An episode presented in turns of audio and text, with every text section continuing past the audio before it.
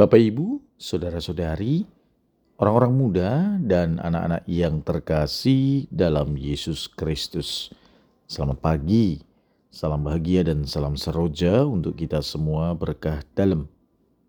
Bersama dengan saya, Romo Antonius Karbito Pambu Haji menyampaikan salam dan berkat Allah yang Maha Kuasa dalam nama Bapa dan Putra dan Roh Kudus. Amin. Hari ini Kamis 14 September dalam pesta pemuliaan salib suci. Bacaan pertama dalam liturgi hari ini diambil dari kitab Bilangan bab 21 ayat 4 sampai dengan 9. Bacaan kedua diambil dari surat Rasul Paulus kepada jemaat di Filipi bab 2 ayat 6 sampai dengan 11. Dan bacaan Injil diambil dari Injil Yohanes bab 3 ayat 13 sampai dengan 17. Dalam percakapannya dengan Nikodemus, Yesus berkata, "Tidak ada seorang pun yang telah naik ke surga selain Dia yang telah turun dari surga, yaitu Anak Manusia." Dan sama seperti Musa meninggikan ular di padang gurun, demikian juga Anak Manusia harus ditinggikan, supaya setiap orang yang percaya kepadanya beroleh hidup yang kekal. Karena begitu besar kasih Allah akan dunia ini, sehingga Ia telah mengaruniakan anaknya yang tunggal, supaya setiap orang yang percaya kepadanya tidak binasa, melainkan beroleh hidup yang kekal. Sebab Allah mengutus anaknya ke dalam dunia bukan untuk menghakimi dunia, melainkan untuk menyelamatkannya. Demikianlah sabda Tuhan. Terpujilah Kristus.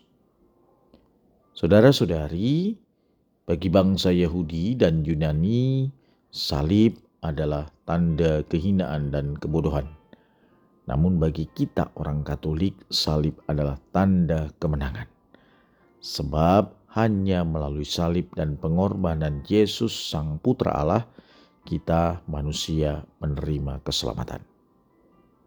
Satu Paulus menegaskan bahwa kita semua harus bermegah dalam salib Tuhan kita Yesus Kristus, pokok keselamatan, kehidupan dan kebangkitan kita, sumber penebusan dan pembebasan kita. Hari ini kita merayakan pesta pemulihan salib suci. Sabda Tuhan membantu kita untuk merenungkan pesta hari ini. Dalam bacaan pertama, kita mendengar tentang perjalanan umat Israel melintasi padang gurun yang keras dan panas. Mereka merasa frustasi dan marah kepada Allah karena mengalami kesulitan. Namun Allah menyediakan jalan untuk keselamatan mereka. Dia memerintahkan Musa untuk membuat ular tembaga dan meninggikannya di atas tiang. Siapa pun yang menggenggam pandangan pada ular itu akan sembuh dari gigitan ular-ular berbisa. Ini adalah gambaran yang kuat tentang bagaimana Kristus sendiri akan ditinggikan di kayu salib untuk menjadi jalan keselamatan bagi seluruh umat manusia. Sebagaimana Musa meninggikan ular tembaga, demikian pula Yesus meninggikan dirinya di atas salib, memberikan keselamatan kepada siapa pun yang percaya padanya. Sementara itu dalam bacaan kedua Rasul Paulus menggambarkan pemulihan Kristus yang luar biasa. Kristus yang memiliki hak untuk menjadi Allah tunduk pada kehendak Bapa dan menjadi manusia. Bahkan sampai wafat di salib, dia tetap tunduk dan taat. Namun, Allah memuliakannya dengan memberikannya nama yang di atas segala nama. Ini mengajarkan kita tentang pentingnya kerendahan hati dan ketaatan dalam hidup. Kristus menjadi teladan bagi kita dalam menjalani hidup yang sesuai dengan kehendak Bapa. Dan saudara-saudari, dalam Injil, Yesus mengingatkan kita tentang tujuan utama kedatangannya ke dunia ini. Dia datang untuk memberikan hidup yang kekal bagi semua orang yang percaya kepadanya. Ini adalah tawaran yang tidak ternilai.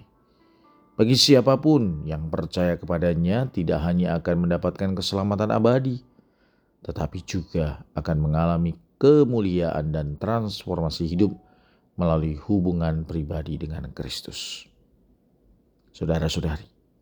Dalam kehidupan sehari-hari adalah ketika kita menghadapi cobaan, kesulitan, atau ketidakpastian, seperti umat Israel dalam padang gurun, kita mungkin merasa frustasi dan khawatir.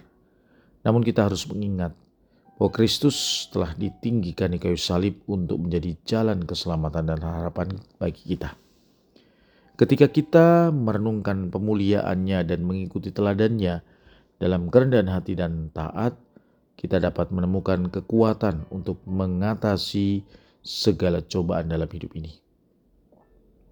Pesta kemuliaan salib suci mengajarkan kita untuk mengangkat pandangan kita pada Kristus yang telah ditinggikan di atas kayu salib, untuk merenungkan pemuliaannya dan untuk hidup dalam ketaatan kepada kehendak Bapa.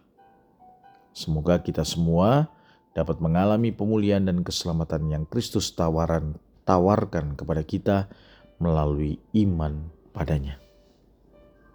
Marilah kita berdoa. Kami menyembah Engkau Tuhan Yesus Kristus di sini dan di semua gerejamu di seluruh dunia.